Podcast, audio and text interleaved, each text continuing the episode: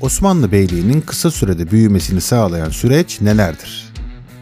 Osman Bey, Orhan Bey, 1. Murat ve Yıldırım Beyazıt dönemleri hakkında neler biliyoruz?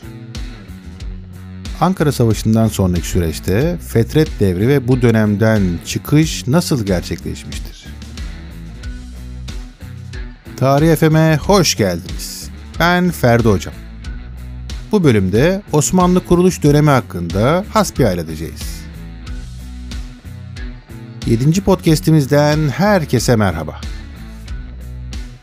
Bugün 28 Ocak Cuma. Saat 18.00'ı gösteriyor. Gelin siz de hazırsanız Osmanlı Beyliği'nin neden kısa sürede büyüdüğü hakkında sorularımızla başlayalım. Osmanoğulları Oğuzların Bozok kolunun kayı boyuna mensuptur. Malazgirt Savaşı'ndan sonraki süreçte Anadolu'ya gelerek Ahlat'a, oradan da Ankara'nın güneybatısındaki Karacadağ bölgesine yerleşmişler. Ertuğrul Gazi liderliğindeki kayılar Söğüt ve Domaniç bölgesine geliyorlar. Burada Anadolu Selçuklu Devleti'ne bağlı yani vassal olarak Uç Beyliği olarak yaşamlarını devam ettiriyorlar. Peki Osmanlı Beyliği neden kısa sürede büyümeye başladı? Kısa sürede büyümesinin en önemli sebeplerinden bir tanesi merkezi otoriteye önem vermeleri. Bizans'ın, Balkanların ve Anadolu'nun merkezi otoriteden yoksun olması dolayısıyla Osmanlı Beyliği'nin coğrafi konumunun genişlemeye elverişli olması. İskan politikası dediğimiz fethedilen yerlere göçebe Türkmenlerin yerleştirilmesi yani o bölgenin yavaş yavaş Türkleştirilmesi. İlk dönemlerdeki devlet devlet adamlarının da çok yetenekli olmalarını büyüme sebeplerinden bir tanesi olarak sayabiliriz. İstimalet diyebileceğimiz uygulanan hoşgörü ve adalet politikasını sayalım. Son olarak da ahilerin desteği yani Lonca Teşkilatı'nın desteğini sayabiliriz. Kuruluş dönemindeki liderleri sayacak olursak Osman Gazi, Orhan Gazi, 1. Murat yani Hüdavendigar, 1. Beyazıt, 1. Mehmet, 2. Murat olarak söylemek mümkündür. Osmanlı'nın kısa sürede büyüme sebeplerini anlattığımıza göre artık Osman Bey ve Orhan Gaziler dönemini anlatarak devam edelim. 1381 ile 1329 arasındaki dönem Osman Bey dönemi. Osman Bey dönemine aşiretten beyliğe geçiş dönemi olarak da adlandırabiliriz. Devletin bu kuruluş aşamasında Bizans tekfurları yani valiler arasındaki çatışmalardan yararlanılıyor ve bu yararlanma sayesinde de beyliğin sınırları batı yönünde genişletilmeye çalışılıyor. Bu dönemde Karacahisar, Bilecik, Yarhisar ve İnegöl alınıyor. Bilecik'te başkent olarak belirleniyor. Tabii ki Osmanlı tarihinde başkent değişiminin fetih yönünde yani batıya doğru olduğunu da söyleyelim. Bizans ile yapılan ilk savaş olan 1302 Koyunhisar ya da diğer adıyla Bafeon Savaşı kazanılıyor. Böylece İznik, İzmit ve Bursa'nın fethi kolaylaşmış oluyor. Yine bu dönemde esnaf teşkilatı olan Ahi Teşkilatı'nın dini ve ekonomik gücünden faydalanılmaya çalışılıyor. İlk bakır Osmanlı parasının bu dönemde bastırıldığını, ilk Osmanlı vergisi olan baç resmini yani pazar vergisinin konulduğunu söyleyebiliriz para bastırılmasının bağımsızlık alameti olduğunu söylemek tabii ki yerinde olacaktır. Osman Bey döneminde Anadolu Türk beylikleriyle iyi geçiniliyor. Anadolu Türk siyasi birliği için çok fazla çalışılmıyor. Öncelikli olarak ilk aşamada Anadolu Türk beylikleriyle iyi geçinerek onların desteğinin alınması sağlanmaya çalışılıyor. Yine Osman Bey döneminde Bursa 1324'te kuşatılıyor ama alınamıyor. Bursa kuşatması sürerken Osman Bey vefat ediyor ve yerini Orhan Gazi'ye bırakıyor. Orhan Bey dönemi de 1324 ile 1362 yılları arasında sürmüş bir dönem. Orhan Bey dönemi için beylikten devlete geçiş dönemi yani devlete doğru organizasyon çalışmalarının yapıldığı dönem olarak adlandırılabilir. 1326 tarihinde Bursa fethediliyor ve fethedilir fethedilmez başkent ilan ediliyor. 1326 tarihinde Bizans ile yapılan Maltepe diğer adıyla Palekenon Savaşı kazanılıyor. 1331'de İznik, 1337'de İzmit alınarak süreç devam ettiriliyor. Maltepe Savaşı'nın kazanılmasıyla birlikte Bizans'ın artık Anadolu'da toprağının kalmadığını söyleyebiliriz. Yine bu dönemde Çanakkale ve Balıkesir merkezli olan Karasoğullarının Osmanlı Beyliğine katıldığını söylüyoruz. Bu beylik Osmanlı Beyliğine katılan ilk beylik olarak tarihe adını yazdırmış. Bu beyliğin Osmanlı'ya katılmasıyla beraber Osmanlı Anadolu Türk Siyasi Birliği için ilk adımını atmış oluyor. Karasoğullarının donanması ve önemli komutanları da Osmanlı'ya katılmış oluyor. Osmanlı'nın Rumeli fetihleri için önemli bir üs kazanılmış oluyor. 1329 tarihindeki Maltepe Savaşı'nın kazanılmasından sonra Bizans'ta taht kavgaları başlıyor ve Osmanlı Beyliği'nden yardım talep ediyor. Bu taht kavgalarına yardımı karşılığında Osmanlı Beyliği'ne de Çimpe Kalesi'ni Bizans teslim ediyor. Çimpe Kalesi Osmanlı Beyliği'nin Rumeli'deki ilk toprak parçası olarak kabul edilebilir. Yine bu dönemde Ankara'nın ahilerden alınması ile Osmanlı Beyliği ile Karamanoğulları komşu oluyor. Bu beylik ile yani Karamanoğulları ile ilk çatışmaların da bu dönemde başladığını söylemek mümkün. Karamanoğulları Beyliği kendilerini Selçuklu'nun mirasçısı olarak kabul ettikleri için Osmanlı'yı en fazla uğraştıran beylik olarak tarihe adını yazdırmış. Yine Orhan Gazi döneminde ilk gümüş Osmanlı parasının bastırıldığını yani bir kısım daha zenginleşildiğini, ilk Osmanlı düzenli ordusu olan Yaya ve Müsellem ordusunun kurulduğunu, divan teşkilatının oluşturulduğunu, vezirlik makamı gibi ünlü bir makamın oluşturulduğunu, İznik'te ilk Osmanlı medresesinin açıldığını, fethedilen yerlere kadı yani yargıç ve subaşı yani komutan atamalarının yapıldığını söyleyebiliriz fethedilen yerlere kadı ve subaşılarının ayrı ayrı gönderilmesini ise yargı bağımsızlığı olarak değerlendiriyoruz. Şimdi gelelim 1. Murat yani Hüdavendigar dönemine. 1362 ile 1389 tarihleri arasında kalan dönem. 1. Murat dönemi devlet örgütlenmesinin tamamlandığı yani tam anlamıyla devlet haline gelinen bir dönem olarak tarihe geçmiş. Bu dönemde Germiyanoğullarından çeyiz karşılığında Kütahya, Emet, Simav, Tavşanlı gibi toprak parçalarının alındığını, Hamitoğullarındansa para karşılığında Isparta, Akşehir, Beyşehir, Seydişehir gibi bölgelerin alındığını söylüyoruz. Bizans ve Bulgar kuvvetlerinin 1362 tarihinde Sazlıdere Savaşı Savaşı'nda mağlup edildiğini, bu mağlubiyet sonucunda Edirne'nin alındığını ve başkent yapıldığını, Edirne, Filibe, Gümülcine'nin alındığını, Bizans'ın Balkanlar ile bağlantısının kesildiğini söyleyebiliriz. 1324 tarihinde Haçlılar ile ilk savaş yapılıyor. Sırp Sındığı Savaşı ya da 1. Çirmen Savaşı dediğimiz savaş kazanılıyor. Bu savaş sonucunda Bulgaristan Osmanlı egemenliğini tanıyor ve vergi vermeyi kabul ediyor. Böylece Balkanlardaki Macar etkinliği kırılmış oluyor. 1371 tarihinde Sırplar ile yapılan 2. Çirmen Savaşı kazanılıyor. Bu savaş ile Makedonya'nın yolu Osmanlı Devleti'ne açılmış oluyor. Sırplar vergi vererek Osmanlı üstünlüğünü kabul ediyorlar. Osmanlı Beyliği'nin Balkanlardaki ilk yenilgisi de yine bu tarihlerde olacak. 1388'de Ploşnik yenilgisi bu dönemde yine yaşanıyor. Haçlılar ile 1389 tarihinde yapılan 1. Kosova Savaşı'nda Haçlı kuvvetleri yeniliyor. Bu savaşta Osmanlı Devleti ilk topu kullanmış oluyor. Birinci Kosova Savaşı'nın kazanılmasıyla beraber Tuna Nehri'nin güneyinde Osmanlı Devleti'ne karşı koyabilecek bir güç kalmıyor. Birinci Murat savaş meydanını gezerken bir suikast sonucu vefat ediyor. Peki bu dönemdeki devlet teşkilatlanması anlamında hangi çalışmalar yapılmış? Biraz da onlara bakalım. 1. Murat döneminde ilk defa pençik sistemi uygulanıyor. Bu pençik sistemi savaşta ele geçirilen esirlerin beşte birinin orduya alınması anlamına geliyor. Yani ordunun asker ihtiyacını karşılamak amacı gidiyor. Bu pençik sistemiyle Acemi olanlar Ocağı ve Yeniçeri Ocağı'nın kurulduğunu görüyoruz. İleriki zamanlarda pençik sisteminin yerine devşirme sisteminin getirildiğini söylüyor söyleyeceğim. Yine bu dönemde kaz askerlik, defterdarlık makamları oluşturuluyor. Vezir sayısı ikiye çıkarılıyor ve bir tanesi vezir azam olarak görevlendiriliyor. Devlet görevlilerinin sayısının artması veya yeni devlet makamının oluşturulması sınırların genişlediği anlamına gelmiş. Yine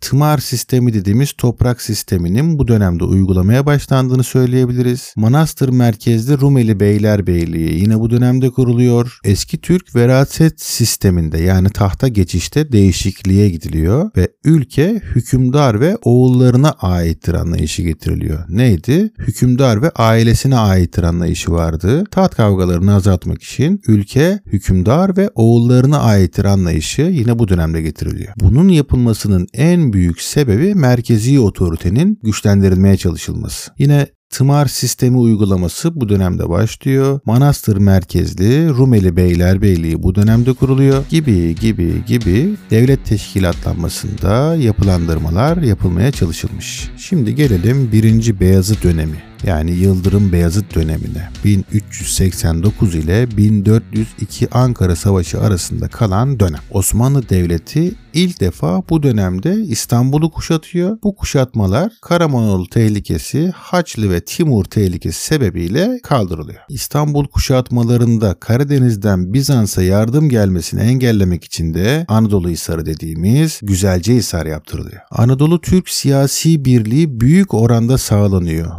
Alınamayan iki tane beylik var. Dulkadiroğulları ve Ramazanoğulları. Bu Dulkadiroğulları ve Ramazanoğlu dışındaki tüm beylikler bu dönemde alınmış yani Anadolu Türk siyasi birliği bu dönemde büyük oranda sağlanmış. Yine bu dönemde Kütahya merkezli Anadolu Beylerbeyliği oluşturuluyor. Gelibolu'da tersane inşa edilmeye çalışılıyor. 1396 tarihte Haçlılara yapılan Nibolu Savaşı kazanılıyor ve Bulgaristan tamamen Osmanlı egemenliği altına yine bu dönemde alınıyor. Memlük devletinin koruması altındaki Abbasi halifesi Nibolu Savaşı'ndaki galibiyet sonucunda Osmanlı'ya yani Yıldırım Beyazıt'a Sultanı İklimi Rum ünvanı veriyor. Sonrasında 1402 Ankara Savaşı gerçekleşecek. Bu savaşın sebepleriyle başlayalım. Ankara Savaşı'nın en büyük sebebi olarak Timur'un Çin seferi öncesinde batı sınırlarında Osmanlı Devleti gibi büyük bir devlet istememesi gelir. Hem Timur'un hem de Osmanlı Devleti'nin arasındaki dünya hakimiyeti düşüncesi, Karakoyunlu hükümdarının ve Bağdat hükümdarının Osmanlı'ya sığınması, Yıldırım Beyazıt'tan kaçan Osmanlı beylerinin de Timur'a sığınmaları. Savaşın sebepleri arasında da karşılıklı ağır hakaret içeren mektupları söyleyebiliriz. 1402 tarihindeki Ankara Savaşı'nı Osmanlı ordusu fillerle destekli olan Timur ordusu karşısında ağır bir yenilgi alıyor ve savaş Timur'un galibiyetiyle sona eriyor. Bu savaş sonucunda Yıldırım Beyazıt ve oğlu Mustafa esir düşüyorlar. Anadolu Türk beylikleri yeniden bağımsızlığını kazanıyor. Yani Anadolu Türk siyasi birliğinin Ankara Savaşı sonucunda bozulduğunu söylüyoruz. İstanbul'un fethi Ankara Savaşı sebebiyle 50 yıl kadar gecikmiş oluyor. Osmanlı Devleti yıkılma tehdidiyle karşı karşıya kalıyor. Yıldırım Beyazıt'ın oğulları arasında 11 yıl süren taht kavgaları yani fetret devri yaşanıyor. Yine Ankara Savaşı yenilgisi sebebiyle Balkanlardaki Türk ilerleyişi duruyor. Timur Ankara Savaşı'nda Osmanlı'yı ağır bir şekilde yendikten sonra Rusya civarına doğru yola çıkıyor. Bu bölge civarındaki Altın Orda Devleti'ni parçalıyor. Altın Orda Devleti'nin parçalanması sonucunda o bölgedeki küçük küçük Rus knezlikleri birleşmeye başlıyorlar ve ileriki tarihte Rus İmparatorluğu'nun kurulmasına zemin hazırlıyor. Bir devletin kurulduktan hemen sonra yok olma aşamasına gelmesinden bahsettik. Şimdi de fetret ve yeniden diriliş aşamalarına biraz göz gezdirelim.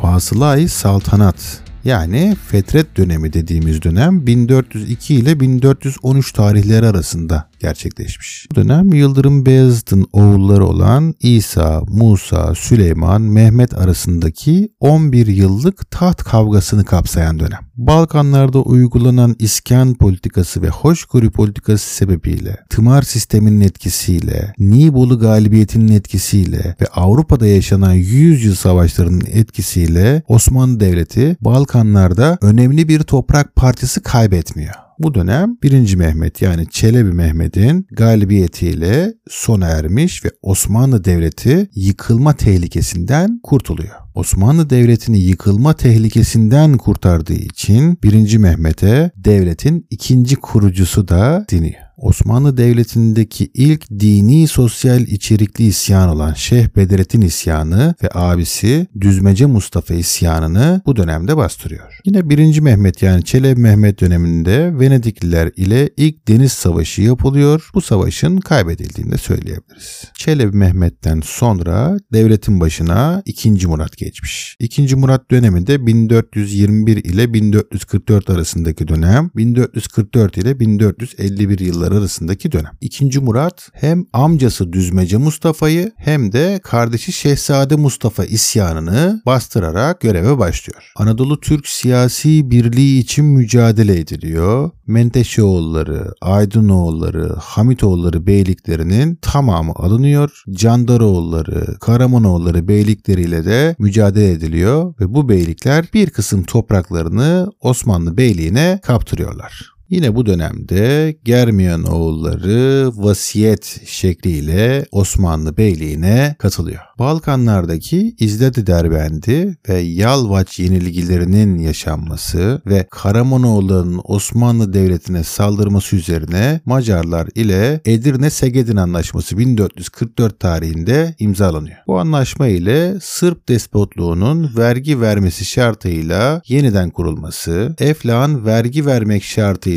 Macaristan'da bağlı kalması, Bulgaristan'daki Osmanlı egemenliğinin tanınması, Osmanlı-Macar Macar sınırlarının Tuna Nehri kabul edilmesi ve bu anlaşmanın 10 yıl geçerli olması kabul ediliyor. Bu 1444 Edirne Segedin Anlaşması Osmanlı Devleti'nin Balkanlarda ilk imzaladığı anlaşma olarak tarihe adını yazdırmış. Ve Osmanlı ilk defa bir anlaşma ile toprak kaybeder hale gelmiş. İkinci Murat hem batıda hem de doğuda barış ortamının oluştuğunu düşünmüyor ve tahtı küçük yaştaki oğlu 2. Mehmet'e bırakarak Manisa'ya çekiliyor. Tahta küçük yaştaki 2. Mehmet'in geçmesini fırsat bilen Haçlılar hazırlığa başlıyorlar. Haçlıların bu hazırlık yapmaları üzerine 2. Murat yeniden tahta geçiyor ve Haçlılar ile 1444 tarihinde yapılan Varna Savaşı'nı kazanıyor. 2. Murat Varna zaferinden sonra tekrar tahtı 2. Mehmet'e bırakıyor. Bu Varna Savaşı Ankara Savaşı'ndan sonra Osmanlı Devleti'nin eski gücünü toparladığının birebir ispatı olarak sayılmış. Yine Varna Savaşı'ndan sonraki dönemde Yunanistan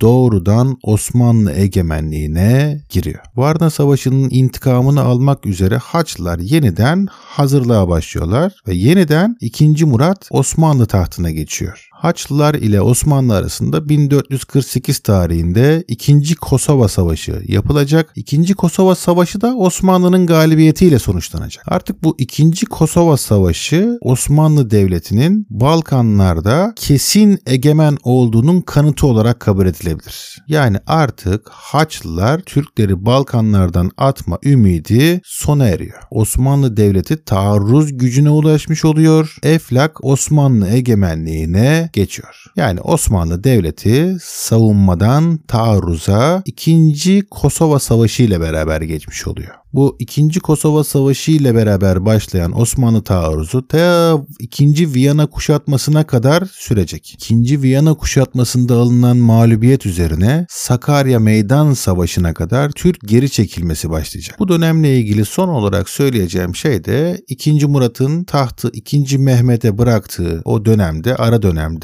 Edirne'de ilk Yeniçeri isyanı dediğimiz isyan çıkıyor. Bu Yeniçeri isyanının ismi Buçuktepe isyanı. Bu podcast'imizin de sonuna geldik. Bu bölümde Osmanlı kuruluş dönemini anlatmaya çalıştım. Görüş, düşünce, eleştiri ve yorumlarınızı ferdocemet.gmail.com adresine gönderebilirsiniz. İlginize çok teşekkür ediyorum. Görüşmek üzere, hoşçakalın.